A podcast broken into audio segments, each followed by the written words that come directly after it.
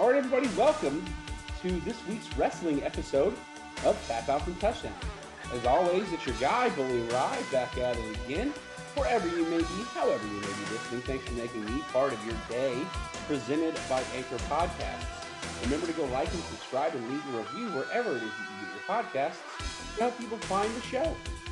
Uh, real quick reminder where you can find me on social media on Twitter at Tapouts and TDs, on Facebook, Tapouts and Touchdowns, and email to the show, tapouts and touchdowns at gmail.com. Everybody, uh, as every wrestling show that we've had in season three, uh, please give a warm welcome to Tapouts and Touchdowns wrestling correspondent PJ Steven joining us once again. PJ, how you doing today, bud? I'm doing pretty good. I timed that really well. In the middle of your little thing there, I forgot that I did not have alcohol, and that is required for this podcast. So I literally sat down as I opened that beer. I am stoked to get into this, man. this was one of the coolest pay-per-views we've seen in a long time.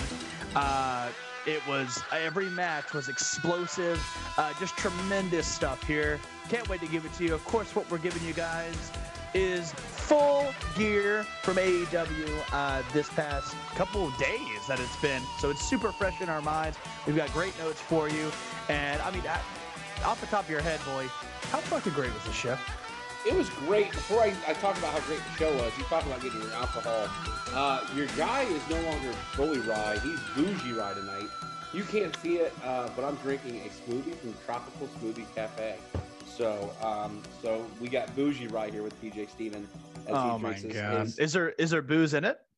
Uh, there can be. We'll we'll talk after the show. Maybe I'll throw some. There you there. go. I'm drinking New Belgium. Uh, accumulation accumulation it's a winter hazy ipa really really good stuff here uh, it's not it's not a strong ipa to where like ipas become my personality but like it's a really good beer and new belgium makes tremendous stuff they actually make my favorite beer in the world which is uh, 1554 and uh, I love that beer very much. Yeah, no, good stuff. But getting back to it, yes, this show, I could not look away. Uh, the show from start to finish was phenomenal. Uh, some behind the scenes, I generally take notes during the pay per view. So as the matches go, um, I'm jotting notes on a notepad on my phone. When I got to the main event, for whatever reason, I felt that with the the quality of the show, I felt like the main event deserved my respect to not take notes while watching it. So I watched the main event and then I went back and watched it again so that I could take notes. That's how good this pay per view was. And I can't remember the last time I saw a pay per view that I can say that about. And, you know, if, if there's people in, in, in our in our Facebook group, Suplex City, that, that are going to make a comment about, you know, AEW, you know, whatever, um, you know, I loved SummerSlam. And I, you know, we we talked about it. We reviewed it on the show. My favorite match was was Sheamus and uh, uh, now I can't say his name, Damian Priest. Um, and so there was some really good stuff on that show, and, and I, I thoroughly enjoyed being there live for it and everything else. This was uh, our, our friends Joe and Jordan were at this show. And, yes, they uh, were. And I'm sort of I'm sort of jealous because this was this was a phenomenal show. Um, taking place on November the 13th, 2021, out of Minneapolis, Minnesota, AEW Full Gear. Uh, it started off with a bang, PJ. Uh, our opening match Darby Allin versus Maxwell Jacob Friedman, MJF. PJ, why don't you start us off here? How did you feel about the opening match here at AEW Full Gear 2021? So I got to mention real quick, we actually had a dark match here, um, and I want to mention it because it was a really good contest, uh, and it was uh, Shida and Thunder Rosa with Jamie Hayter and Nyla Rose. Um, great, great match, 12, 12, 13 minute match, uh, and you would get Shida and Thunder Rosa to get the win there. But it just goes to show um, just how great the women's division is on AEW, and I stand by it. I'll stand by it again that um, the variety, the um, the diversity of this women's division is just bar none compared to WWE's. WWE's is good, but you got maybe one or two key players, maybe four. And AEW, almost every woman can be and is a main main player. So I really respect that. Uh, so I just had to throw in that little two cents. However, MJF and Darby Allin, great match, man. Uh, what we're doing here is we have established the four pillars of AEW, and it was it's MJF, Darby Allin, Jungle Boy, and it's Sammy Guevara. So I get what, what we're doing here is we're establishing the four pillars of AEW is what they've been talking about. Uh, so you have Sammy Guevara, MJF, Darby Allin, and you have Jungle Boy. Um, and I think that's a great great start, honestly. Those are four terrific uh, primetime players. Uh, MJF has beaten uh, two of those, I believe. So now he's looking to try and defeat all of them. Uh, and he does here with Darby Allin. Uh, 22 minutes and uh, six seconds. We get MJF going uh, going over with Darby Allin. Great, great opening match, man. I love the little I guess you could say the um, little movies that Darby Allin will do before matches, big time matches, and this one was really really fun as a homage to the car accident that he had with his uncle, which made him feel like he is half a man since he has half of his face place or face painted uh, good stuff here. I love the coffin drop onto the apron. I cringe every time I see it. Darby Allin can fucking get away with any of that shit. He also, in my opinion, has the best suicide dive in the business right now, and that's a move that is super, super um, saturated, and it still is really uh, killer here with um, with Darby Allin. Uh, we get uh, Darby Allin kicking um, uh, MJF's knee out here, uh, tried to hit a code reds, countered into a hell of a power bomb. Uh, I love MJF selling the knee here. He is just a terrific talent, and again, uh, one of the best heels in the business. The finish to me was a little strange. Um, I didn't love it, uh, but it was still a way to get MJF over as a heel and still keep Darby Allin just a little strong. Um, but I, I really did enjoy this match, man. I gave this match three and a half stars. Yeah, uh, I know you enjoyed the video package. I didn't. I understand the story behind it. Excalibur explained it on commentary. Still wasn't a fan, but um, as I've mentioned on the show before, I'm not a big uh, uh, proponent of Dar- Darby Allin, whatever the word is you want to use. Um, really great back and forth, however, uh, in this match, specifically at the start. Uh, you mentioned the suicide dive.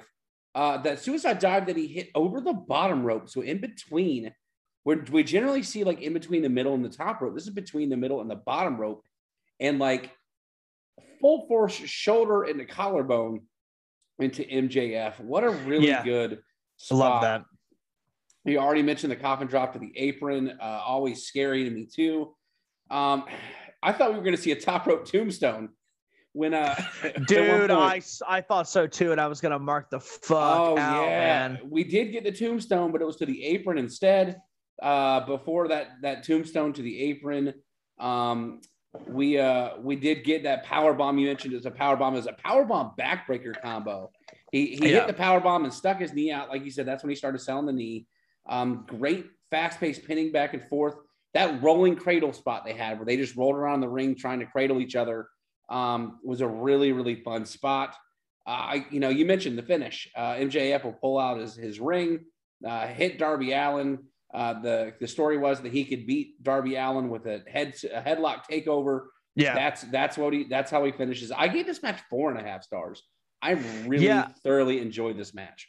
You know, and I love the catch as catch can that we're seeing here, man. It's just so back and forth. And let me be honest. Let me let me be clear. A lot of the people who are complaining that AEW is just using WWE stars, um, none of these men, none of these athletes, none of these wrestlers right here are WWE stars.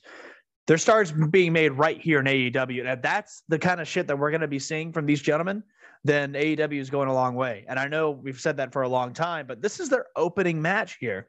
Yep. Tremendous stuff. We also have a great, which I think is definitely an, an Eddie Guerrero homage here with MJF just lying, cheating, and stealing, using sleight of hand with that skateboard. So you will pull out his ring and deck uh, Darby Allin really, really enjoyed it, man. I should have maybe got it higher than three and a half stars, but I didn't want to make because almost every match on this card is at least like three and a half up. and I didn't want to do too many four stars. yeah, no. Um, uh, Rey Fenix to me is one of the most talented members of that roster. Uh, I think he could have a singles career if he really had maybe the promo skill and had the uh, charisma behind him. I've never seen him do solo, so you never know. But um, the guy can work just incredibly. So I'm really I'm pretty, happy to see this. I'm pretty sure he has better. He speaks better English than Pentagon. Pentagon Jr., known as in AEW as Pentagon or Penta El Cero Miedo. Uh, but nevertheless, he does have he does have better English skills than his brother Penta. Um, but yeah, like you said, you know, like we both mentioned, setting up another rematch down the line between FTR and the Lucha Brothers. Now, having said that, FTR obviously formerly the Revival. Uh, that's not what that, what that stands for. Uh, yeah. But this, we were talking about former WWE talent. These guys were WWE talent, but refused uh, to be the the gimmicky tag team that they were pitched to be on their way out the door in WWE. Uh, but still putting on, I mean, people did not hate on FTR until they left WWE, which is which is unfair to them. Because I agree, man. Classic tag team. I agree. FTR, uh, the revival, you know, uh, Dash Wilder, dude, those guys are just terrific talent and great wrestlers. Like, oh yeah, I, they should. and we've talked about this before. Like, it's just you know, you know, it's like when that's this is why, and I know you do your football podcast. I'm not shitting on that, but this is why sometimes I hate sports because you can love, you can, you know, you don't really, when you love a team, you don't love the team. You love the team's t-shirts. You love the team's jerseys. Because if that wide receiver goes to another team, now you hate that guy, yep. and you just loved him a week ago. Different shirt. Boo! You're wearing a different shirt, and this is the same shit you went to a different company to better yourself and to work for more for money boo fuck you it's just so fucking tedious to me and i'm going on a tangent here and i'm i'm not and I, no, and fine, it, no, it makes no, it. it. makes total sense because I'm. But I'm, like, where's I'm, where am I? Where am I wrong here? It's just so weird to me the no. way that people can be so fickle and just shit on something so amazing. It's so great to be a wrestling fan right now, but cucks still have some sort of reason to shit on it, and it's weird to me. By the way, well, it's not a that's not a cuck shame. By the way, I know some people are into that. I'm not, but you know. Well, you know, you mentioned, you know, I you mentioned you, if a player goes to a different team, all of a sudden you're not rooting for that player anymore. Yeah, no, the Panthers just re-signed Cam Newton, a player that I'm not a fan of. I rooted for the Panthers all year, and now I have to stay consistent and root against them again because Cam Newton is back playing for Carolina, and the Detroit Lions are 08 and one on the season. So that's whatever it is. They're over. They don't have a win, but but now they they didn't lose last week. So um, really good, really good sports year for me. Not that you is Cam is Cam Newton the quarterback? Yeah, yeah. That's so. What if he came back as the kicker? Would you would that matter? He would. I mean, it, it, doesn't work that way, PJ. I don't okay. I don't know. Do you know now? Now our audience understands why I don't do the football podcast. I don't know shit about sports. I don't know shit about sports. That's so funny. Well, let's transition. FTR, former WWE stars. Let's uh, transition into the next match with another uh, set of former WWE stars. But this match uh, was to finish the AEW World Championship tournament, a number one contender uh, tournament the number one contenders match for the AEW World Championship. Miro, formerly known as Rusev in WWE, taking on Bryan Danielson, the American Dragon, formerly known as Daniel Bryan. So we get Rusev versus Daniel Bryan for the number one contenders uh, spot here in AEW. I started us off with the tag team match. You start us off with the number one contenders match. PJ, how'd you feel about the Miro versus Bryan Danielson here on AEW Full Gear? Uh, I really enjoyed it. I listen. I will true. I will uh, cheer for Bryan Danielson to the day I die. I oh yeah, me yes. Too. I will yes for him. I will no. I don't care. Uh, I love me the American Dragon. I've said this before. I've loved his career ever since Ring of Honor, ever since any. I mean, He's just terrific. Uh, I'm giggling to myself thinking about JR saying Daniel Bryan and him kicking himself, going like, "Damn it, that's not it." CM Punk did it once too. CM Punk did it on commentary and he said, "JR, I'm just trying to prove that you're not the only one that does it." Yep, yeah, there you go. Great. Uh, we're we're telling a great story here. The psychology in this match is just tremendous. Um, it's not the it is a stiff match, by the way, and it's not as fast paced as I thought it was going to be. Miro does a great job of slowing the match down uh, and really and really telling a story for his kind of match. We go 20 minutes here. They get plenty of time, and yes, this is the uh, tournament final for the uh, or the the final for the Eliminator tournament. Uh, the winner will receive a future AEW World Title match. Uh, so that's just awesome, and we get our boy Bryan or Daniel. Ah, I almost did it. Uh, yeah, Bryan Danielson uh, getting the win here. Um, with a he reverses into a, t- a tornado DDT, sets up a guillotine choke for the win right at 20 minutes. It was very abrupt. Yes. but it worked and it was and it was logical which i did enjoy because when you can add logic to this pro wrestling shit you get me hard because it's impossible to do almost. It's impossible to do almost. And look who did it, Mr. Bryan Danielson. Um, it, it, they described it, the commentator described it as a struggle between both these men. And I oh, can yeah. feel that. You know, Miro struggling, his character struggling with him being God's champion and, and things like that. Uh, Bryan Danielson struggling with defeating this monster uh, to earn his way to the AEW World Champion. Um, I loved it, man. I really did love this match. I gave this match four and a half stars. I could have given it five, and I wouldn't have batted a fucking eye. Loved this match, and just the just the amount of again, just the amount of psychology they threw in here was just really really good stuff here. Loved it. So real quick, did I miss the story about the bandage on Miro's leg? I noticed it about halfway through the match, and I'm like, wait a minute, where did that come from? Because I don't remember it. Um, uh, he got he got stung by jellyfish. Okay, is that that's real life? That's that's a shoot. No, no, no, no, it's not okay. real life. I don't know. Okay. I don't know. I, I don't know. I um I I don't know what happened. I I would I would have bought it if you had said that's a shoot, man. I would have taken it. Um, it's a shoot, man. Let me uh, shoot from the hip.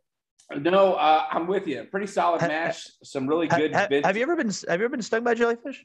No, I had a buddy who had one wrap around his wrist and get his whole wrist look like he'd been dragged behind a truck.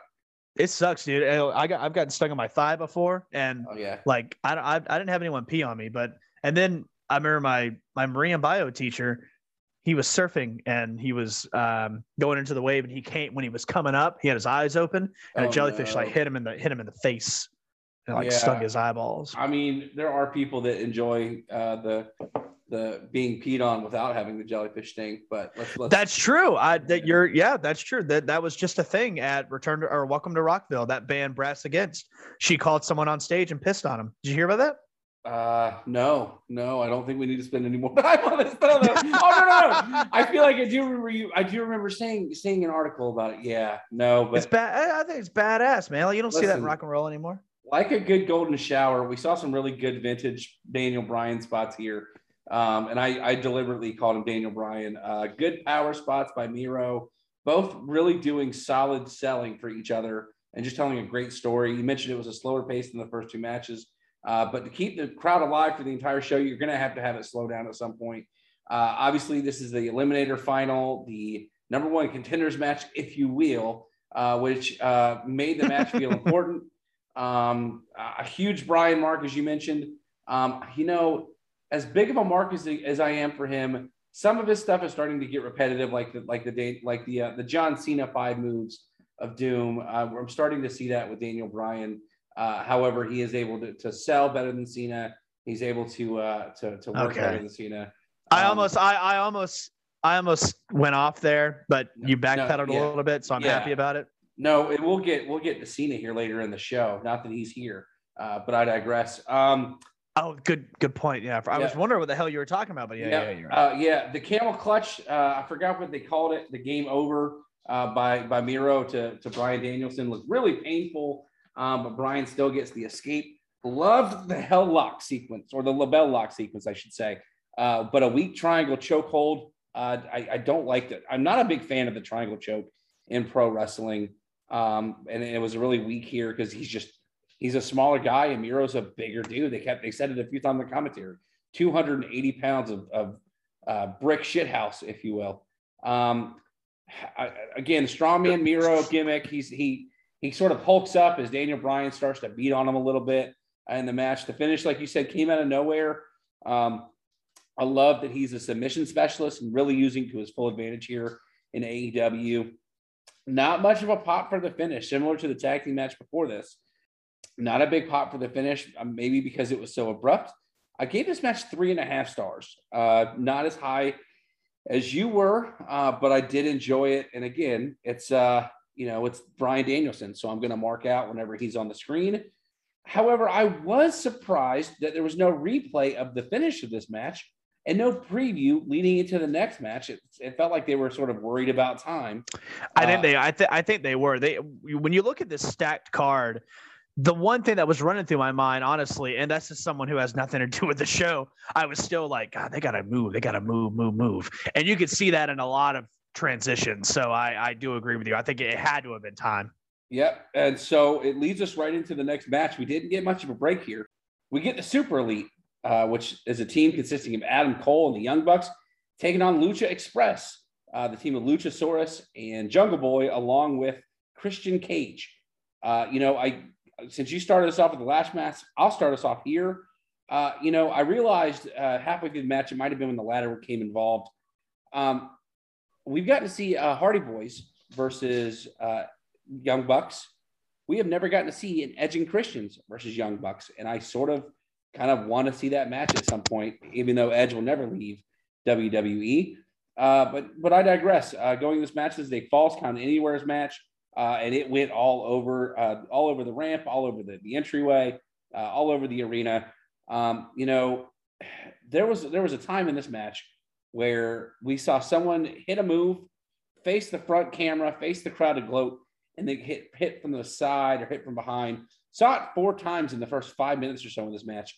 It sort of felt repetitive and, and unnecessary, but here we are. Um, obviously, uh, you're you're gonna sort of have to do something different to keep the crowd into it, and so we got that repetitiveness here. Um, man, what a Frankensteiner through the table, and then right afterwards, an elbow drop through another one on the outside. Really fun stuff here. All these guys know how to work. Even an old Christian Cage can work. Um, however, there was sort of a shitty uh, tornado DDT from Christian to uh, one of the Young Bucks on the ladder that that really got more of Christian than it did uh, did the Young Bucks. Jungle Boy hit a snap chair submission on the top of the ramp. Uh, the, the snap, what I say, the snap snare, the snare trap submission. Easy for me to say on, on the top of the ramp. Uh, man, it was so so. I love the submission, man. It's a combination of like a almost like a figure four or a sharpshooter with an STF. Just a really, really pretty submission move. Um, you know, we get a we get a, a kind of a shock and awe moment. Uh, Adam Cole brings out a bag where you're going to see some thumbtacks, but no, it's spiked knee pads, kind of uh, bedazzled with thumbtacks, uh, pulling out everything to win this match.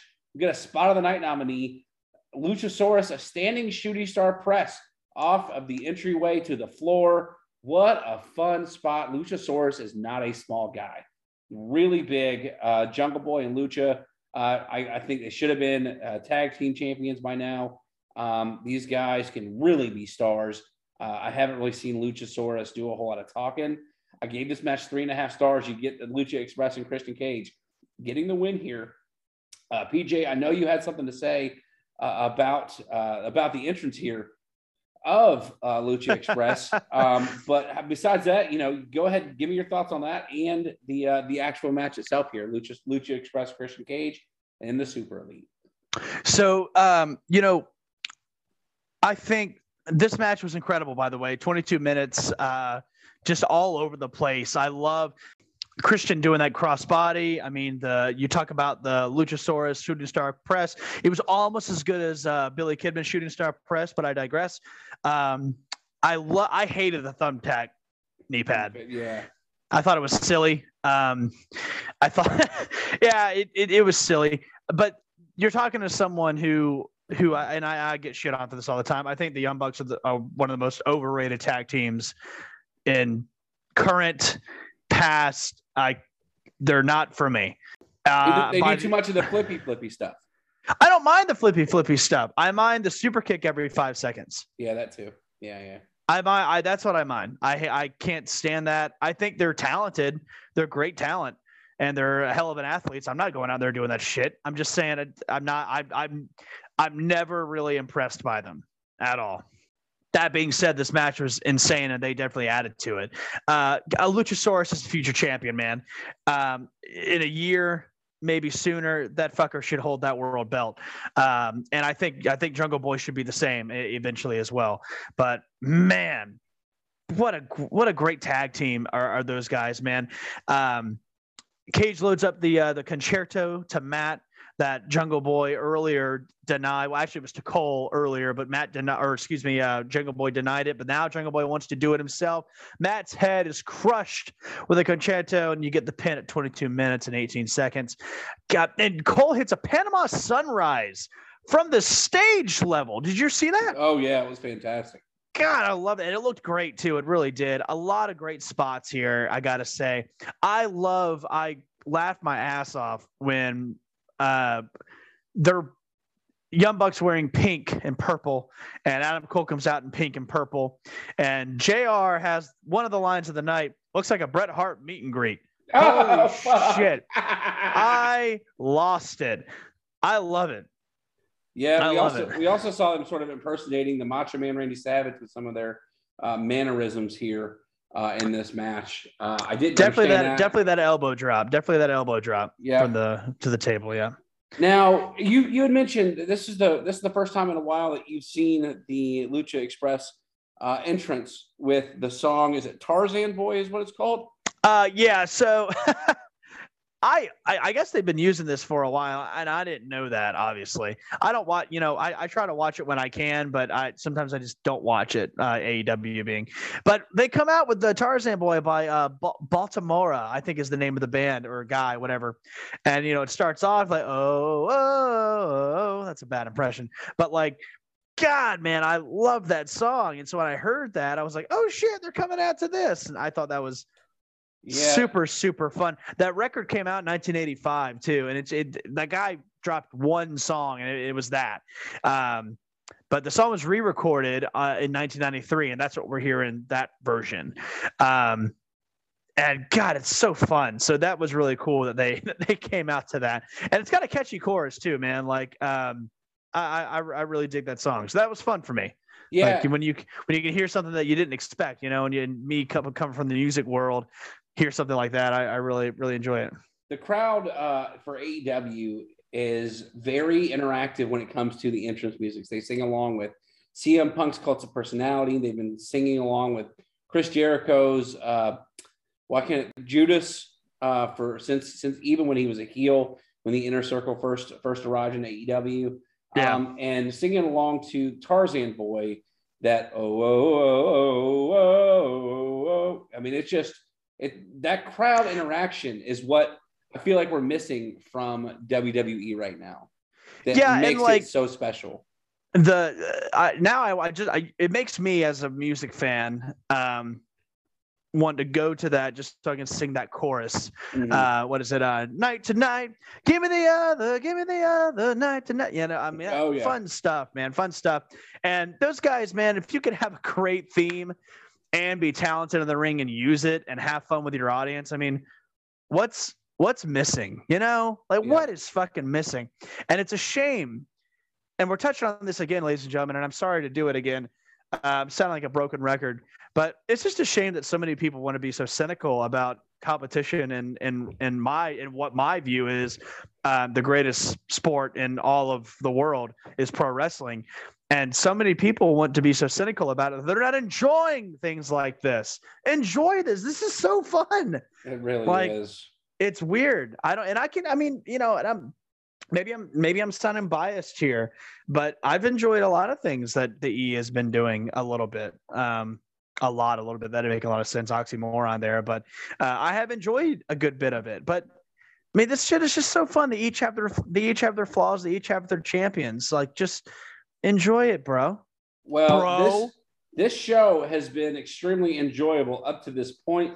This, if if you needed a piss break or a poop break, a PBO tonight, uh, watching this show, this next match would be it for me. Uh, a mix and match tag team. Last week we talked about the uh, the the mix and match tag team. What do they call it? The the lethal lottery in WCW's BattleBowl. We get oh my mix, gosh. Do we have we to bring get, that? I'm gonna start talking about birds again. We get mix and match tag team here. Andrade El Idolo and Malachi Black taking on the team of Cody Rhodes and the bastard Pac. Uh, you know, I'm going to start us off here because I don't have a whole lot of notes. Um, I don't know when it happened, but the crowd has turned on Cody in the worst way. They loved Cody when AEW started, and whatever reason it is, they have they have turned on him and they booed him throughout this entire match. We get a botch of the night nominee here. Andrade tried to spot where Cody went up and over the corner, and Andrade tried to do the same thing over the top rope and got hung up on the top rope. They even call it on commentary. Uh, you did get to see a little Arn Anderson involvement here with the the uh, manager for Andrade on the outside. He gives him some left hand punches. Uh, some decent spots here, uh, some decent high spots, I should say, mixed in with some sloppy ones. Um, I already mentioned, I feel like watching BattleBowl 93 with these mix and match tag teams. Really cool inside out DDT from Andrade to Pac on the apron. Um, again, what did I miss? For Cody to get this go away heat, like the whole match, it's just insane. There was a nice reverse uh, suplex, for reverse vertical suplex from Cody uh, to Andrade from the top rope. Um, there was a blind tag where Pac hit uh, Cody when he had uh, the figure four on, and Pac would hit a 450 splash. Uh, towards the end of the match, I realized that Aleister or uh, Malachi Black, formerly known as Aleister Black, Tommy uh, End, Tommy End, Tommy fucking End, uh, Tommy End is with the former manager in WWE of his now tag team partner, Andrade El Idolo. Andrade Cien Almas had a had oh, an advocate. You're right. In WWE, uh, she is now Queen Zelina Vega, baby. Queen Queen Zelina in WWE is I don't know if he's she's married to Tommy End or just dating him, but I think they're I think they're just dating. We get we get a Tommy End. Uh, we I call I called her the other day and see if she was available, and she said she's still dating. Okay. So I think you know. Well, uh, yeah, we get Zelina a Zelina Vega tag team match with Black and Andrade here. Um, a fun little fun little uh, I guess fact that you obviously the one of us thought about. Um, but uh, man, the Black Arrow, you, you see Pac make sure that he's got his balance right, and it pays off because that that Black Arrow finisher is a pretty pretty pretty ass finisher. The match, is, the match itself got two and a half stars. We get Pac and Cody going over. However, um, again, just I, I I don't understand where the where the go home. He Cody came um, the match with everybody involved should have been a lot better. But again, my my PBO of the night. PJ, how'd you feel about this mix and max tag match? Andrade so, and Black versus Cody and Pac. So it was weird, uh, a lot of weird psychology there. Uh, I'm going to touch on the um, they the Cody Heat in a minute here, but I want to go over the match first. We go 16 minutes 52 seconds here, man. Um, the match is, you know, what you'd expect for right now. Pack and Pac and Cody Rhodes, uh, Pac and Cody Rhodes going back and forth. Who's going to tag? Who's going to tag? Uh, I could see Malachi Black and Andre or Andrade being a killer tag team. I mean, they they had great matches in NXT. Uh, they have great chemistry. I think it'd be a cool tag team. Um, and I just love the two the double mask kind of shit. You know, the black mask, and then obviously um, um, uh, Malachi's like I don't know, His like horn, goat horn devil yeah. mask. It's so fucking metal. Uh, anyway, so uh, we get a great black belly to back suplex. Uh, doesn't work. Pac sticks to the landing, staggers into the corner. Cody's another blind tag. They're wearing out these blind tags here. Oh, I got to yeah. say, uh, the hot tag brings in Cody, which does not stir well with the fans. As I, I wrote, like, dude, they are hating on Cody right now. Oh, they hate him so much. Um, and you know, again, we're gonna get into that. I'm so hungry to talk about it because I have so many theories. Uh, but uh, let's see. Back uh, after going back in, Black knees packed to set up a German suplex for a two, with Cody making the save. Black hits a heck of a running knee um, to the face, which was fucking stiff to put uh, Cody over the barricade, oh, sending yeah. them both crashing in the crowd. Pac gets a great sup, uh, suplex on Andre Andrade, sitting, sitting up for the Black Arrow, and that is a beautiful move. I we mentioned it earlier. Uh, pretty standard tag match. It wasn't great. Cody, Cody is definitely the weakest, one of the weakest links in AEW. Let's get that out in the open. He's not a great promo. He's not a great wrestler. Uh, he could be a great businessman. I, I don't know that side of it that well. Uh, he's a better promo than he is a wrestler. That promo, I, I now I'm remembering like um, uh, the promo that he cut for uh, uh, with Dustin Rhodes after that big match. I need my brother. You know, yeah. fun stuff, fun stuff there. But he's the he's one of the weakest links. And he's got he, as far as his, his working his his his in ring work. It's gotten better since his WWE days, but to your point, it's still not great. So, but here's my theory though, uh, and correct me if I'm wrong. Uh, and see what you think. Cody Rhodes getting booed right now. It should be embraced by AEW. Oh yeah. I want you to think think of that for a second. In the mid '90s, there were wrestler. There was Shawn Michaels. Uh, there was NWO, uh, gaining a lot of favorable reactions when they were supposed to be heels, yeah. and they're getting cheered. They had the the bad boy persona. When you go to like 2002, 2003, you had The Rock. Um, experience a flip flop as he went with Hollywood Hogan at WrestleMania 18. We can talk about, you know, Bret Hart and Stone Cold at WrestleMania 13. Uh, you go all day with this shit. Chris Jericho being a heel, getting cheered. Um, that brings us to Cody Rhodes and AEW right now. His rivalry with Malachi Black was enough to flip flop that situation. Does that make sense? Yeah. Malachi Black's supposed to be your heel, that dark charisma, but everyone loves that shit everyone doesn't love the neck tattoo hero of the day, American flag nightmare guy. Um, by the way, for years has always been a need for a good guy to be universally cheered uh, for a for a bad guy to get booed. Does that make sense? Like, but when you're trying too hard and actually makes the face character look like like like look like the narcissist almost, not a Lex Luger pun. Yeah. Um, I think it could lead to a lot better opportunities for AEW, but sometimes the biggest bad guy in someone's story is the one who proclaims himself as the good guy. Yeah, and no, I, think, I, I, agree, and I think, I think that's what we're getting here with this fucking crowd, most um, definitely. Um, we also got the double switch with Bret Hart and, Sean, and, and Stone Cold Steve Austin.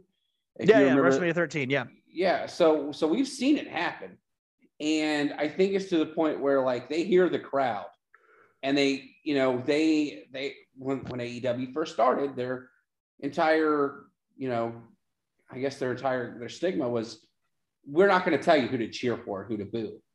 But if the crowd turns, then you need to accept it and sort of feed into what the crowd is doing. Whereas WWE, when they were booing Roman Reigns when he was a babyface, they were still driving him down your throats as a babyface.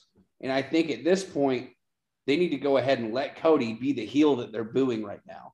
So I, I, I kind of agree with that, but the problem is if you turn Cody heel, it's to me, it's going to be too much like it's going to be too much like the authority. And it's going to be literally the line of Revenge of the Sith. Like you become the very thing you sworn to destroy. Yeah. You know, like I mean, I don't I, I wouldn't I wouldn't call it that much because he doesn't run the show. Tony Khan runs the show. I I know that, but he helped. I mean, he's got he's he's the guy that's got his fucking own show right now.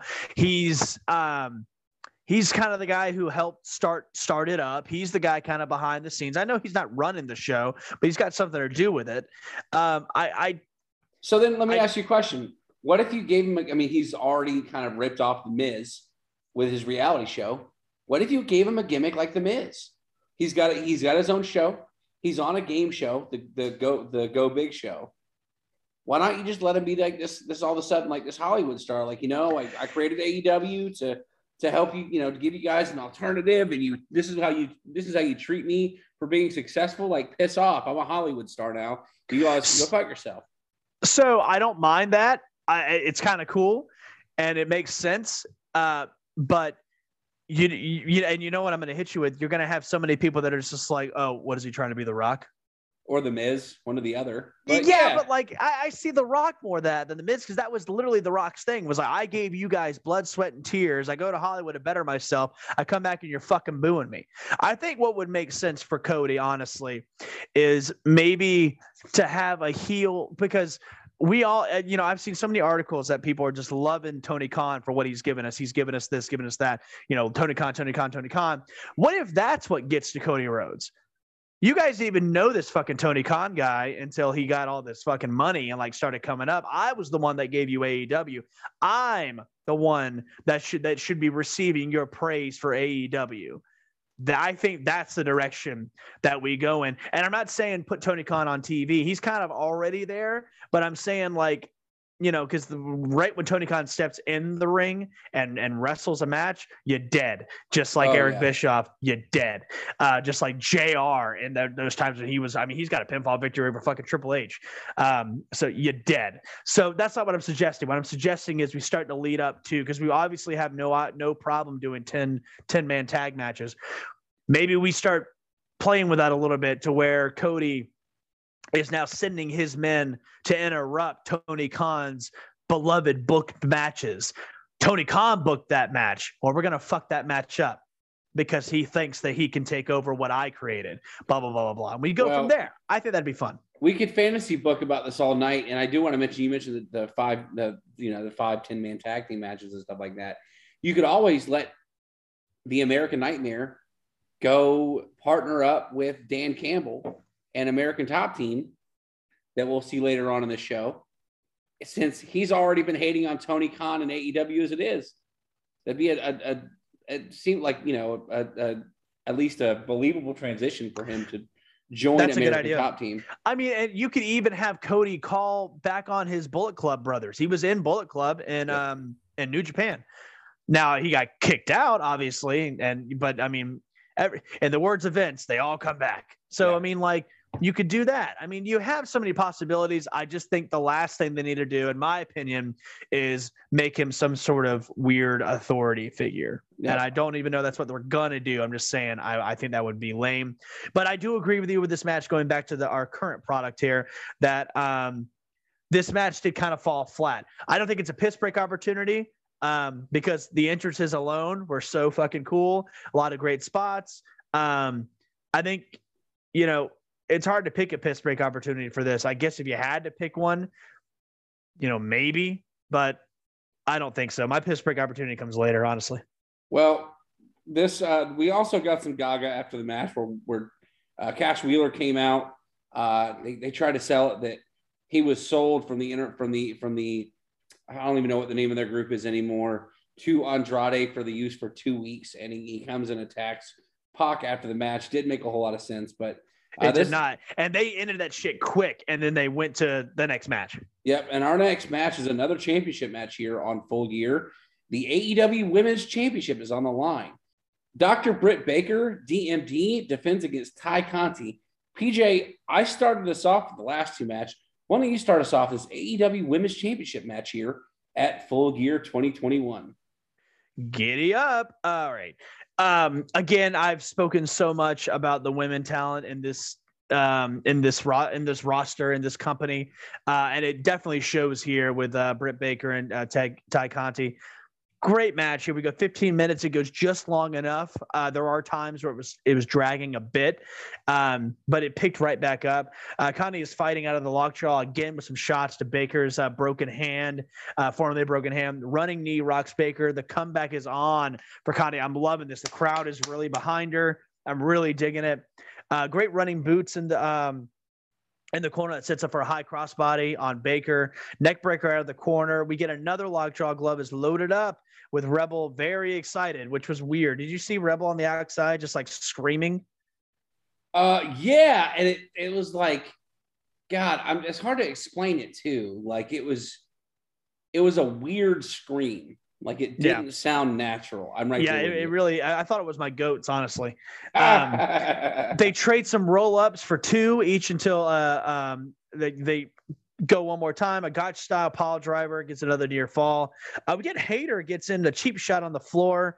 Um, Baker adds a stop to the steps. Holy shit. That oh was kind of yeah. rough. Uh, another stop back inside, sets up the lockjaw, reverse into a cradle. Conti is able to kick her way to the floor, but can't follow due to exhaustion. And of course, we get Britt Baker retaining her women's heavyweight champion. I thought it was a great match. Uh, Baker uh, Baker's able to counter into a roll up, and that's what actually gets her the victory.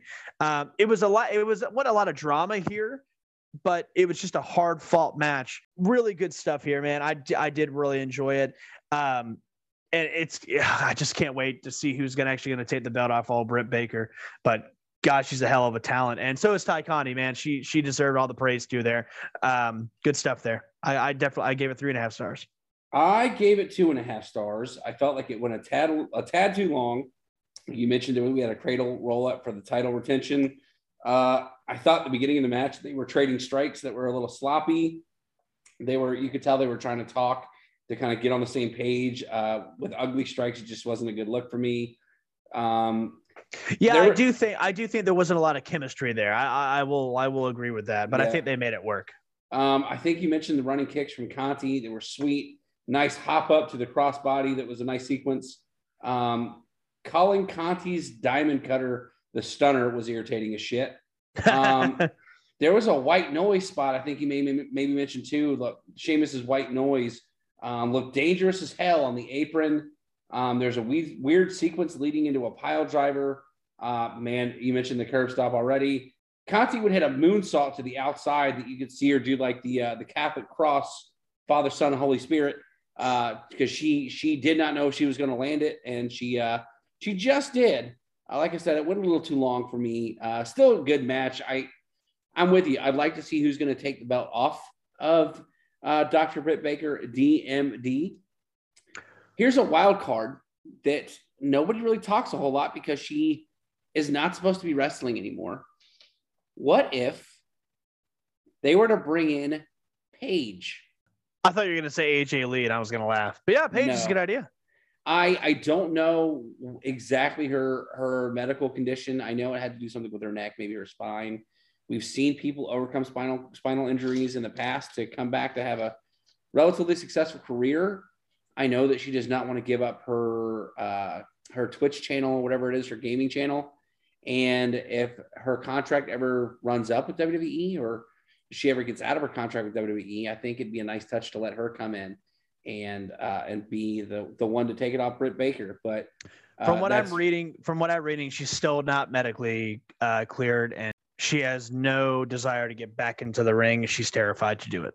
Well, that's sad because uh, she was a great talent, great I talker. I love, I yeah, but but wishful thinking. Obviously, I'd love to see who's going to take this title off of Britt Baker. You know, I'd love to see it as well, but I'm also not in a hurry though, bully. Like, I mean, because I'm loving what they're doing right here, man. I really am. I'm not in a hurry to find out who's going to do it, but um, I think if they play their cards right and they create this long-term storytelling that they're working on, I think that that's really going to help them out a lot towards the end. When you talk about long term storytelling, you know what I'm going to hit you with. We're going to lead in right to our next one because this is one of the longest telling um, rivalries that has been pro wrestling in a long time, which is oh our boy CM Punk and Eddie Kingston in a little grudge match that they have here. And damn, if it's not, it's not unstoppable, man. This is a great match. Uh, do you agree? Yeah, I you know, I wrote in my notes that I could honestly couldn't care less about either of these guys, but this match was fire. Uh, I'll start us off here. Another new look gear for Punk uh, with like the uh, almost like a like a mini basketball short here. Um, they really started this match with Eddie hitting a backhand punch and and almost knocking Punk out. It was uh, it was a great great opening spot here. Loved um, it. I mentioned the crowd was dead for a couple of the last matches. They're back for this match. They are hot. There was a couple of uh, mixing CM Punk, Eddie Kingston chants. There was a both these guys chants uh, that happened in this match.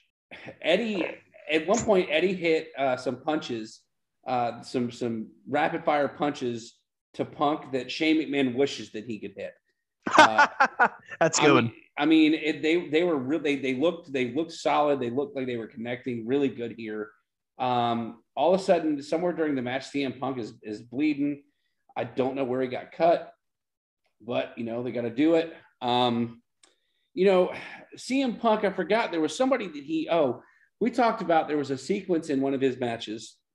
Uh, I, I, I, it might have been with Darby Allin where he almost mimicked uh, spot for spot a match between uh, Sean Waltman, the one two three kid, and Bret Hart. Right.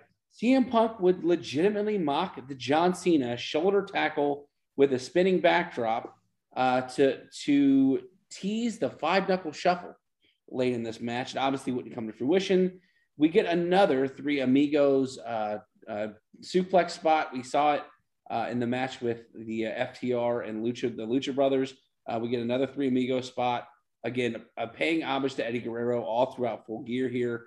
Uh, some of the spot, some of the shots that that they hit each other with looked like shoots. Like they were laying it on. Uh, yes, they were on thick uh, for a, you know for a second here. It was a brutal match, uh, and I but I mentioned I enjoyed the shit out of it. Uh, you get CM Punk going over. He would extend his hand in a show of respect to Eddie Kingston after the match. Kingston would essentially tell him to fuck off, leave the ring, much like he did a few weeks ago uh, in a match. I, I, forgot who it was that he did the same thing to. Um, but you're you're starting to get the the hints of an Eddie Kingston heel run here. Um, but CM Punk goes over a four star match in my opinion. PJ, what do you feel about the CM Punk versus Eddie Kingston match? Yeah, I gave this match uh, four and a half. It told just such a great story. It was fucking stiff, terrific psychology, and this is definitely a long rivalry in the making. Um, these guys have touched many of times, and even this promo that they cut beforehand with Punk saying, you know, Eddie can't get out of his own way, and and and all this noise. I mean, it is it feels like a shoot. It really does. Uh, and I I loved I loved it. I loved it. Um, the five knuckle shuffle uh, shit, the the five moves of death. I loved. I thought it was so funny because I hate John Cena, and anytime I can laugh at his expense, I'm just you know I'm giddy about it. Uh, uses the middle finger instead of the "you can't see me." Uh, flips. Uh, Kingston flips him off right back. Punk hammers away again and hits the three amigos, like you mentioned earlier. Um, we get a great finish here. Kingston's able to pull himself up. Uh, gives uh, after after being down for a double breather, he mi- misses his back fist. That leads us into a GTS. Man, still love that move, GTS uh, which of course he got from old Kenta, who is your actually your new uh, New Japan Pro Wrestling United States Heavyweight Champion, who after he won the match has called out CM Punk. So hopefully that's where we're leading to now. Ooh, uh, that would be sick. That would be fucking sick. Uh, hell of a fight here, man. And I, it wasn't a match; it was a fight, and it was just terrific. I really enjoyed it. Yeah, no, I agree. Um, you know, moving right along here, we uh it's it, the show. It's show picked back up, especially with the crowd getting back into it for this match. Um, we get a legendary, uh, I guess, uh, I don't know if you want to call it a, a cameo here. Baron von Raschke is here for the Minneapolis, Minneapolis street fight. The uh, yes, that's right. The the master of the Iron Claw here to watch the Minneapolis street fight between the Inner Circle and the team of American Top Team. I believe it was the pro wrestling debut of former UFC champions Andrei Arlovski and Junior Dos Santos. And boy, um, howdy, you could tell it was their debut. Uh, not you know, I I was a little more comfortable with, with Dos Santos. Arlovski looked awful. He was terrible throughout this match. Um, you know, I noticed the start of the, the start of the match. Uh, it's a street fight, but you have four guys on each side go to the apron. Like, let's tag people in in a street fight. That didn't make any sense. It should have been like full go. We would get there, um, but it did not start off that way. PJ, give us your thoughts on the Minneapolis street fight here, the inner circle versus American top team. So fun match, fun match, but it was very repetitive, and this is my piss break opportunity. Um, so let's let's recap here. You've got the Dan Lambert uh, with his American Top Team, which is uh, who Scorpio Sky is the most talented member of that team. He's a former, or he's a future champion, in my opinion. Scorpio Sky is yep. just a terrific talent. Uh, so you've got Scorpio Sky with uh, Dan Lambert. Uh, how do you say the uh, Avlosky? Avlosky? Andre, Ar- Andrei Arlovski and Junior Dos Santos. And Junior Dos Santos. Uh, those guys should never step into a foot, ne- never step into a ring again. That was embarrassing, yeah. uh, in my opinion. I thought that was just so weird. What are we doing?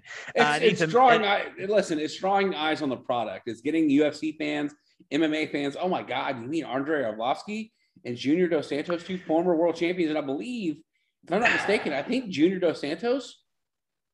He either knocked out the guy who knocked out Brock Lesnar, or he himself knocked out Brock Lesnar. If I'm not mistaken, I'll Google yeah. it while you give your review.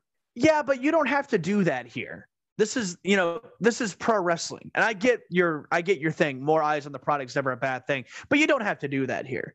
They could have put in they could they could have put in uh, almost anyone else from that roster and it would have been just as great or a better match in my opinion. Uh they the two just looked too green. It was sad. It was and i i didn't i didn't love this match because of that. Um that being said sammy guevara is the future of this business. Not the not the promotion the business. He is he is he is the future. Um, did your dog not like that? No, he did not like the fact. He does not. He he does not a fan of Sammy Guevara. Well, tell him that. Um, yeah. So of course, uh, the inner circle you have Chris Jericho, Jake Hager, Santana Ortiz, Sammy Guevara. Woo! What a team! Holy shit! Um, so let's get into it here. Uh, we're really teasing the Dan Lambert and Jericho spots here. We're really teasing them hard. I'm actually enjoying it because it's not too much. Um, we get a Purple Rain chant after uh, Jericho, Jericho pulls, pulls out the Prince sign, which is great. By the way, what we're doing here, guys, is a Minneapolis street fight. They're naming things. Uh, they're having weapons that Minneapolis is known for. I didn't know that Minneapolis is known for water skiing and Bundt cake. So not only is I don't mean to cut you off, but I have to ask while you're on the subject. PJ, what is your favorite Minneapolis street fight?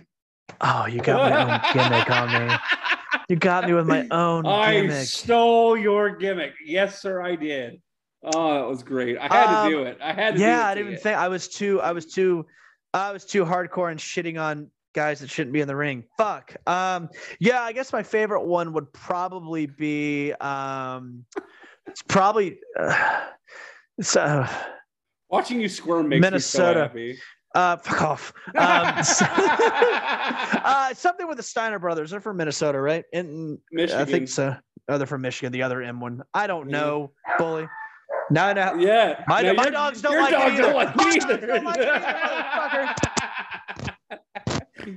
Uh, so I do laugh when they use the butt cake, and Tony Schiavone's like the butt cake, and Jr's like not the butt cake. I die. And a toaster. They they they use the toaster more than I've ever seen people would make toast with. Like yeah, they beat uh, the shit out of some people with toasters in this match. They did, and the toaster got a got a uh, got a cheer too, which was fun. Nice little pop for the toaster. Uh, it was wild. It was nutty. Uh, a lot of Gaga. Still fun. Sammy doing uh, uh, back in with the double springboard cutter on um, uh, on those two. Those two. I don't know who. I can't remember who. Oh, the men of the year. Excuse me. And then a swanton onto Sky. Uh, another a swanton through the table.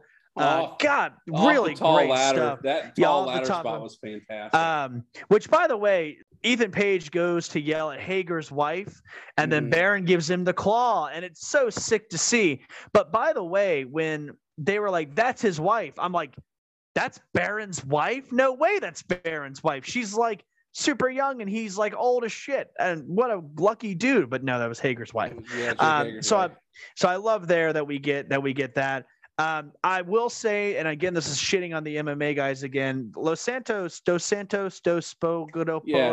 Dos, Dos Santos. Those guys, that guy. Um, we get Jericho trying to pull out a lion's Lionsault. He sits on that rope for what feels like five minutes before yes. Dude Man comes up and hits him. It's just weird shit, man. I, I, I did. They didn't need to be there. Um, I, it, I gave this match three stars. Um, and it def- to me, yeah, you can you can take some time off and go use the bathroom during this one. Go flip your steaks. Go check your bourbon. Yeah. So I, I gave this match four and a half stars. I know that's weird considering this is your PBO. Um, I got a lot of stuff here. First of all, I need to mention uh, the the plural of fish is fish. The plural of moose is moose. There is no singular of Dos Santos. There isn't an Uno Santo. It is just Junior Dos Santos here. Um, a little funny uh, Spanish speaking joke. If you get that, you do. Awesome. Nice little fun pun for myself uh, because I got it. Um, again, you've already mentioned Andre, Andrei Arlovski does not know what he's doing, making it really ugly with Jake Hager. Um, there was a standing moonsault that Junior Dos Santos uh, almost killed himself with. It was bad. Uh, Dan Lambert is fucking hysterical. I hope that they keep him around, if just for his ability to work a crowd. Uh, so good some really fun spots by uh, by everyone on the outside. I t- you talked about all the stuff that Minneapolis was was famous for. Sammy really pulled out a fucking football, and he's like shuffling a football in his hand. Uh, you already mentioned the Prince sign. Um, street fight is completely broken down after it started off in the ring. Um, a unique submission spot by LAX onto the men of the year. Jake Hager is fucking up everyone with the toaster. Already mentioned that. Um, you already mentioned the springboard cutter. Uh, Jericho and Aubrey Edwards had to hold that ladder for Sammy, um, and it was clutch because what a spot Sammy Guevara. Sammy Guevara. Uh, you already mentioned the claw by by Baron von Raschke on the outside. Uh, Santana using the security guard to go into the crowd after Page uh, was just I mean, so super again, fun, Yeah. super fun. A lot of fun spots in this match. It's just, to me, it was just ruined by a little sloppiness. That's all. And you know, e- everything from Jake Hager taking you know three minutes to to dive on everybody, um, Yeah. to the MMA guys just being so green. I I just think I just think we didn't have to do that. Well, we did get a fun spot. Uh, Jericho would fuck up Dan Lambert with the kendo stick, and another Eddie Guerrero tribute as Jericho would win the match with the frog splash from the Yeah, that was that was super emotional. Super emotional. Yeah. Uh, so really, again, I know it was your PBO. I gave this match four and a half stars because there was just so much going on here, and it was great. Um, and, a, and a great lead up to the main event, which is next. But before we get to the main event, we have a special guest on the show, a debut of sorts here in AEW. If you've been living under a rock, Ring of Honor is a former, uh, now former wrestling uh, company uh, known for for being in syndication on your Saturday night midnight shows on your local your local stations. Um, so they used to have some really good work. We we reviewed a Ring of Honor New Japan Supercard a few weeks ago on the show, but the the entire roster was released earlier this year as they uh, plan on uh, starting over from scratch and selling their library. Uh, that gives us the opportunity for some former Ring of Honor stars to show up on WWE or in this case AEW programming, and we get the debut of Black Machismo. Jay Lethal is now all elite, and the first thing he did was challenge Sammy Guevara for the TNT Championship for this for the upcoming Wednesday edition, uh, which by the time this airs will be will have been last Wednesday on AEW Dynamite. Jay Lethal is now all elite. Uh, PJ, we mentioned Jay Lethal uh, in that Ring of Honor Supercard uh, pay per view. Uh, how do you feel about Jay Lethal as, as a talent? I know we, we we talked briefly about him, but how do you feel about him being here now in, in all, all elite wrestling? So one of the coolest things, man, I totally remember Jay Lethal being in um, TNA at the time before it was, you know, Impact. It was just TNA Yes. uh, in the X division, X division. Um, um, I guess in the X division, and you know the matches that he would have with like Sanjay Dutt and uh, you know AJ Styles and Christopher Daniels and uh, Chris Sabin, just tremendous stuff. He's a hell of a talent. Then it came to the point where he was doing the Black Machismo stuff. He was doing Macho Man Randy Savage impressions, and that was his gimmick for a while, and it was very fun. Um, I wasn't watching a lot when he was a primetime player there. Um, doing the woo off with Ric Flair. I've, I've seen it a thousand times, but I didn't watch that live. Uh, I mostly watched a lot of his stuff in Ring of Honor. Uh, he was Ring of Honor world champion for a, a good bit. He had a tremendous, you know, the last pay per view, one of the last pay per views that we did. Uh, Bully mentioned it for the Supercard G1 uh, or G1 Supercard. It was a triple threat ladder match with Marty Scurll, uh, Matt Taven, and yeah, Jay Lethal. So getting to see Jay Lethal live was incredible. But now we have a better chance of seeing him live because now he is, of course, all elite. Um, so I, I think that he is a hell of a talent. I really do, and I can't wait to see what he does, man. I really, I really don't.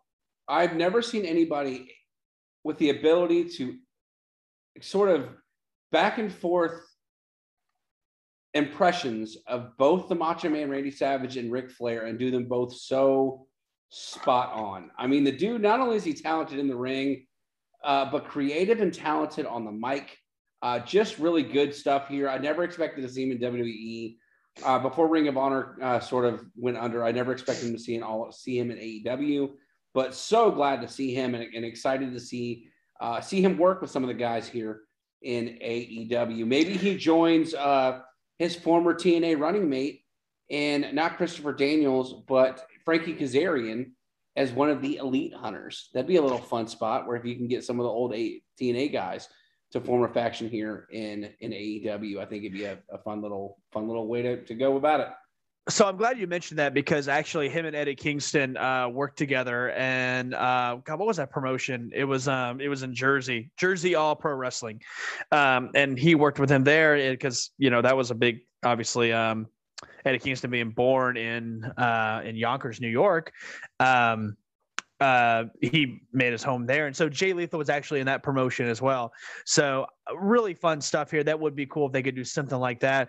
Um, he he made his debut in Ring of Honor as Hydro. I don't know if you remember that. That was like until about 2009, 2004 actually.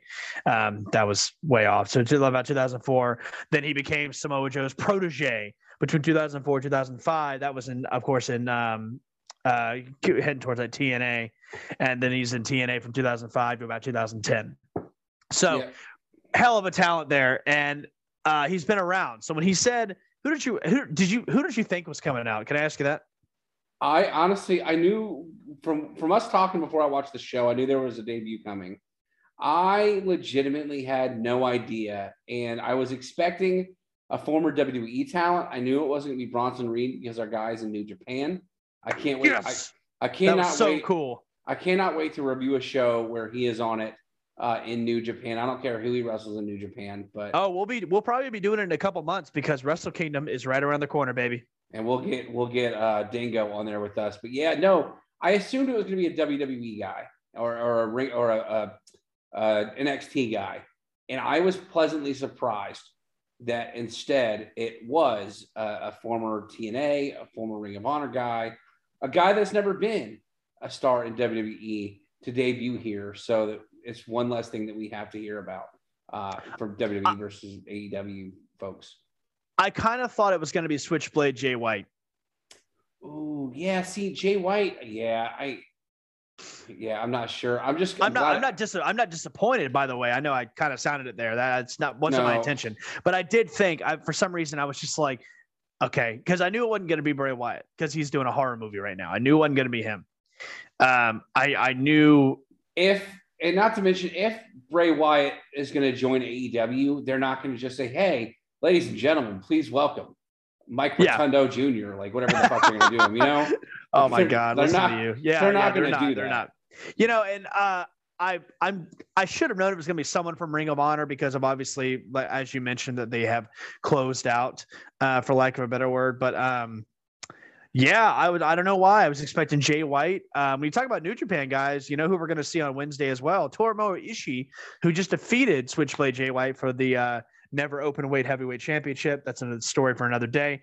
Um, you talk about telling stories, Bully. We're going to tell a big story with this main event, and I can't wait to get into it, man. Ooh, this main man. event, of course, is for the AEW World Heavyweight Champion, Kenny Omega, your champion, taking on who would be called, arguably, in my opinion, the current People's Champion of Pro Wrestling. That is Mr. Hangman Adam Page. Holy shit, what yeah. a match this was. I'm going to go ahead and preface this real quick. I gave this match five stars. I did as well. How about that? We we, and we, yeah, agree today. A unanimous a unanimous five star match on tap outs and touchdowns. Uh, you talked. It was about, all. It was all leading to this. It was all leading to this. Well, you talked about uh, long term storytelling uh, earlier in the show. This was a match, uh, championship match, over a year and a half in the making. Uh, Hangman Adam Page, we saw him go through trials and tribulations. He lost the the first ever AEW championship tournament to Chris Jericho. Um, and the, the story was that he could never get over. He would be tag team champions at one time with Kenny Omega. Uh, he was the the you know the scapegoat who dropped the ball as to why they lost the AEW tag team championships. Uh, so yeah, so now we get Kenny Omega taking on former member of the Elite, former fellow member of the Bullet Club in Hangman Adam Page. Uh, PJ, I'm gonna let you start us off here. Uh, I know you let us start us off the last match, but we both gave this match five stars, and I'm feeling generous. Start us off. How'd you feel about the AEW World Championship match between Kenny Omega and Hangman Adam Page? Oh, you spoil me. You spoil me. Okay. Uh, we've had a lot of great storytelling, great psychology in this entire pay per view. Excuse me. And it's all leading to this main event who has like a tremendous amount of both of those. Um, uh, you pretty much touched on the the big story here, but the biggest thing is this is his redemption match. Uh, you know, it was his drinking that was making him lose all these matches, and now he's able to come back and redeem himself and hopefully win this title. Um, gosh, the video package for uh, Hangman is a bit underwhelming, but man, when that crowd, when that the song hits, that crowd pops for their boy, man. I tell you, I got a little chill bumps here when on the um, uh, on the little Titantron thing or whatever, and, and it just says "We're proud of you, uh, graphics team." That's so fun, so fun. Oh, that's um, awesome. Great entrance by Omega here. We get a great stare down. Um, Don Callis is already getting involved here. I got a lot of notes here. I wanted to. I did the same thing for you actually. So by the way, we did a show the night of um, or I went to a show rather the night of the pay per view. I got home just in time to watch the main event. Uh, I had seen a couple highlights. My friend was kind of keeping me updated with like m- minimal spoilers, and uh, I uh, I just saw the main event and I just watched it and I enjoyed it and loved it. It kept me up too because I was so hyped up. The next day, that's where I have my notes. Um, so I did the same thing that you did as well, Bully. Uh, Page backdrops uh, to the apron and it's a springboard clothesline to send Omega outside. Omega gets the better of things though, uh, brings uh, Page back inside for running reverse bulldog. Um, you know, Don Callis is just he's he's he's a perfect manager right now. He's doing the old school, just offer distractions. Uh, Page sits up, or excuse me, Omega sits up a Terminator dive back in. Page cuts him off, uh, including kicking Omega in the face, which is just a stiff ass boot. I don't know if you remember that, man. Oh, um, yeah. Mega's getting knocked outside. Page does a beautiful moonsault that is Sherlock esque uh, outside. Woo! They both get up back to the feet. They head to the top. Omega hits a springboard super Liger bomb. I'm going to oh hit you with that again. A springboard super Liger bomb. And good God, what a move, man. Yeah, I call um, it a springboard gut wrench power bomb for, for those who may not understand the Liger bomb. That was my spot on the night. That springboard power bomb from Omega to Page was a thing of beauty, man. It was well poetry in motion, as they used to say. That is it. Poetry in motion. That's a, a, beautiful way to say it. By the way, if our audience doesn't know the Liger Bomb, do some education. Get some education. um, no, I'm kidding. I'm kidding. Um, but there's a Snapdragon to set up the V trigger. One Winged Angel is countered into a victory roll. Uh, oh, we get a, the Dead Eye here is countered into a Tiger Driver 98. Oh my God. We're doing a lot of just really great stuff here. Uh, and it's, it has indies written all over it, but it's so well done. Um, Omega goes up and gets uh, gets hit in the crotch here, allowing Page to bite away for a change. Um, it's just it's killer here, man. Uh, by the way, I want to mention this. Omega is working with a shoulder injury here. He can hardly lift up anything. I think both He's, of his shoulders are, are bad, is what I heard from the yeah. reports. Uh, we recently. get the uh, Page is trying to hit his own V trigger, um, but Omega pulls the referee in the way here. Perfect um, use. Perfect yeah, use. The perfect here. use. Perfect use. And that poor fucking ref gets. It's I mean, obliterated. uh, we're getting Page getting rocked by the Kawada kicks here. Comes back at a you know, come hit me, motherfucker, and then gives a hell of a fucking clothesline to him. Here comes the yo, but the young bucks because they have to insert their nose and everything, but it's actually necessary here. We're gonna get to it. Uh, Buckshot Lariat countered with another V trigger and then a one winged angels counter to one from Page for a near fall. I almost thought that was going to be it for for real, man. They're really telling a great story. It's not so many false finishes here, but it's just enough to get you out of your chow, uh, get oh, you yeah. out of your couch. Uh, Buckshot Larry hits Omega from behind. Page stops to look at Matt Jackson, who Nick is on the other side, who almost looked like he was going to interfere. We're really hitting that suspenseful razor's edge here, and this nod, the nod heard around the world, is what it's being called. Sets up for one more buckshot lariat to give the pin for the one two, three at 25 minutes and six seconds. Holy balls. Hangman Adam Page is your new AEW World Champion. And I'm getting chills just thinking about it. That crowd was so hot for their boy. The right man won. It was the right call. The match was just terrific. And I know I'm broken record here. You can take a shot, be drunk by noon if you're watching this at 11 for every time I've said this.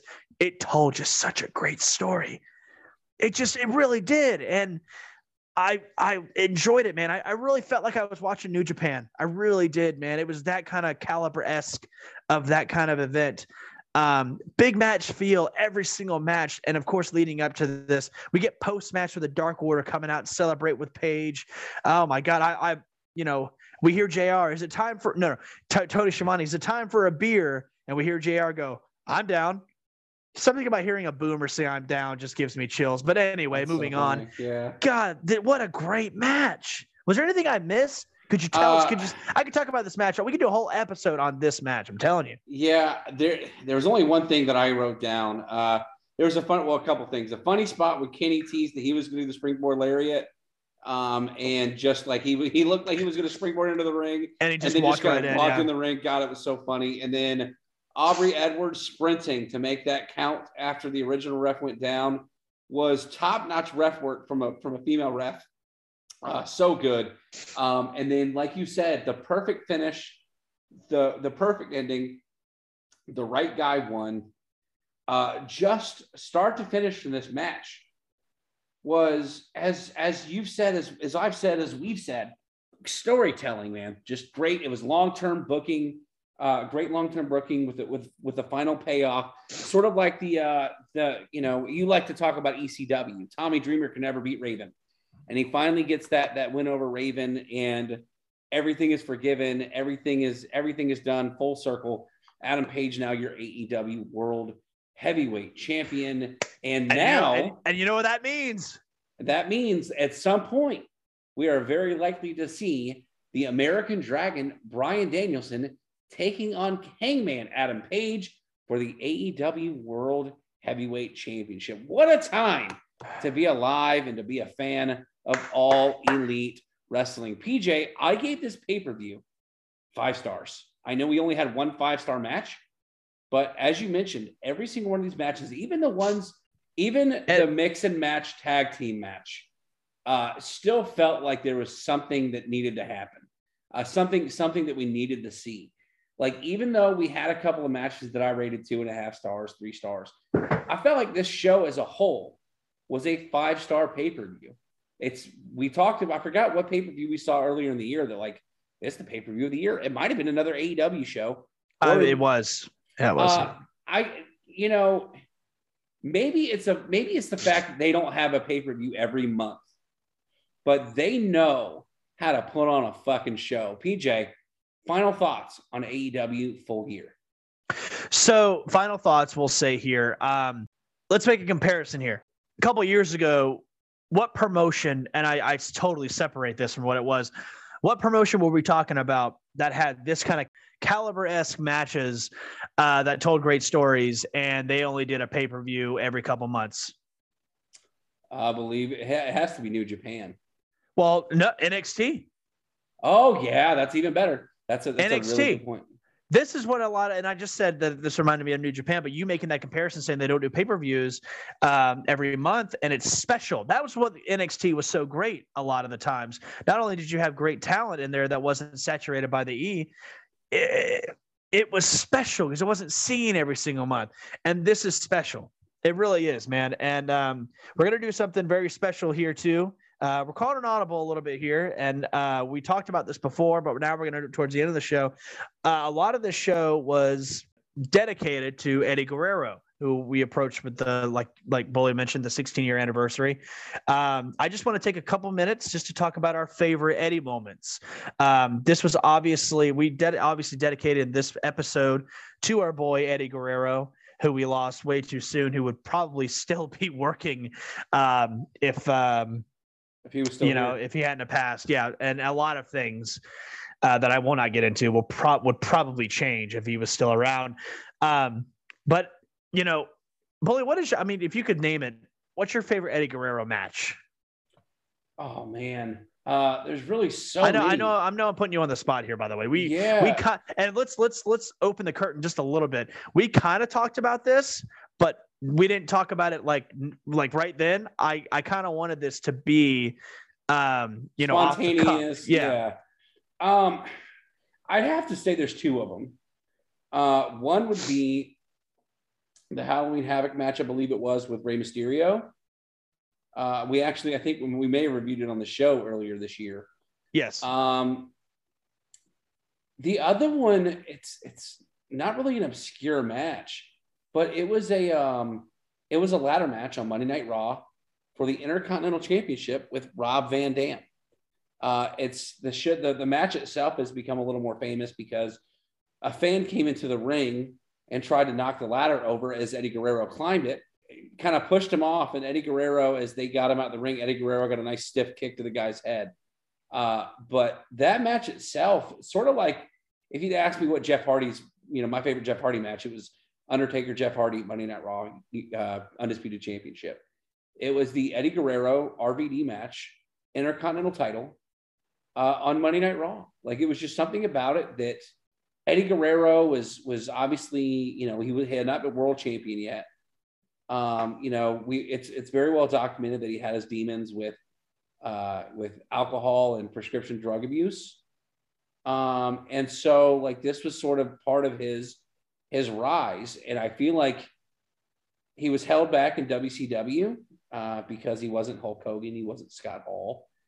Um, and so he had to make a name for himself in WWE. And this was part of his rise uh, to who to, to who he would become. And so uh, that those would have to be it. WCW Halloween Havoc versus Rey Mysterio and WWE Monday Night Raw uh, versus RVD for the Intercontinental Championship in a ladder match. What about you, PJ? Do you have anything in mind? So I've got I've I've got like a top five, um, really. And number five is def- is you know, and this is a running joke, but the match is is phenomenal, and it's uh, the Custody of Dominik ladder match. Ooh, yeah. Um, and you know that match is just great, no matter you know what. And anyway, um, Eddie versus Dean Malenko for the United States Champion Uncensored '97. Um, this is That's kind of really good th- one. this is right when Eddie started to really play dirty, and it was really fun to see. And it was it was something very very new at the time. You know, not not playing dirty per se, but just um, that kind of um, that kind of work for him. Uh, another, you know, I, I'm I'm really swinging the fences here. Maybe I'm just big a, a big Dean Malenko fan, but there's a great match, ECW um, 1995 that is Eddie and Dean Malenko in a two out of three falls match for the TV championship. If you get a chance, that match is terrific as well. Um, number two, or no, I'm on number three. Excuse me. Um, no, no, I'm on number two. I was right first time. Uh, Eddie versus Chris Benoit uh, New Japan Best of the Super Juniors tournament in '96. Um, so that match is kind of a shoot because they were really, really, really trying to outdo each other. Um, and my number one, you you kind of mentioned it, Eddie and Rey Mysterio, champion versus Mask, Halloween Havoc '97. Unmistakably, Eddie Guerrero was one of the greatest wrestlers in in in you know in the world, man. And you know, it's it sucks. It really does suck, man. Um, but damn, could he not put on some amazing matches? I'd love to do an Eddie Guerrero episode sometime, but you know, I digress. That's an episode for another night. I hope you guys have really enjoyed this, man. We had a lot of fun covering full gear, and we've had a lot of fun just taking some time to talk about Eddie Guerrero uh, because I felt like it was. I mean, we talked about it earlier. You know, Bully, you know, especially thought it was super necessary to do that since they just did do a whole uh, pay per view and a lot of um, th- uh, references Homage, to our, yeah. our homage. Thank you to our boy Eddie Guerrero. So uh, really cool stuff, and um, yeah, it was a lot of fun. Yeah, it was man, full gear. I don't want to call it an Eddie Guerrero tribute show, but it was the closest thing they could probably get uh, to doing it, considering um, you know, Vickie Guerrero was not on the show, considering all the all the the, the homage. So Uh, she was she was in the uh, she was in the pre-show. She was uh, she Oh ex- yeah, that's eh, right. She yeah. escorted out um, uh, Nyla Rose and uh, I think it was Hater. I can't remember who was with her. Yeah. But um, but anyway, yeah, I digress. Uh, and, and there were Eddie chants for that as well, uh, which is fun. But yeah, Yeah, it's uh it's a shame. Too many times we talk about wrestlers going too soon. Probably none bigger um, from a standpoint of not being an accident in the ring like we had with Owen Hart, uh, but but being a wrestler that was sort of in his prime. Uh, you know, on top of the world, slated for another world championship run, uh, and then just you know tragedy strikes and and you know it's it's just um, unfortunately a part of life that we've all had to deal with uh, you know you heard my opening bell on on my football show uh, i believe it was it was last week or the week before um, you know that life is fragile and and i, I continue to stress uh, the motto of everybody love everybody hashtag ele and to normalize telling your friends that you love them uh, except uh, PJ and I are not friends, so I will not tell you that I love you. Uh, having said that, PJ, uh, give us your, your latest plug for Guardians Warlock. I know we are still in the month of November, so you're still practicing and writing music. And I know you're trying to book some shows outside of the state of South Carolina. Um, do you have any shows coming up in Charleston, uh, South Carolina, anytime in the month of December or maybe January booked up yet? Uh, so I can't reveal too much, uh, but I will say there's a big show um, December 18th uh, in Charleston. Uh, that's going to be incredible.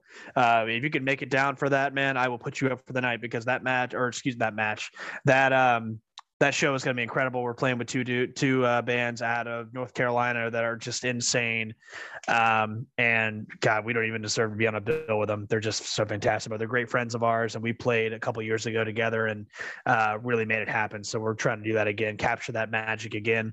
Um, I can't. There is something in the works that might come out on Wednesday, um, but I can't reveal it. Uh, I will get in trouble. So there is something fun coming out. Well, make sure you're paying attention to the social media of Guardians Warlock uh, coming up in the near future. Some exciting things happening. Uh, and make sure that you go out and check out AEW's full gear from 2021, uh, which is what you just spent the last hour plus listening to us talk about. Uh, really good show and a fun show to watch if you're a fan of traditional professional wrestling. Uh, for that being said, for this week's show, we are out of time. Stay tuned Wednesday for the next wrestling show, and stay tuned for a bonus episode where PJ Steven and I are going to be live live reviewing a classic episode of WWF Monday Night Raw. So for PJ Steven, it's your guy Bully Ry. We'll see you next time right here on Tap Outs and Touchdowns.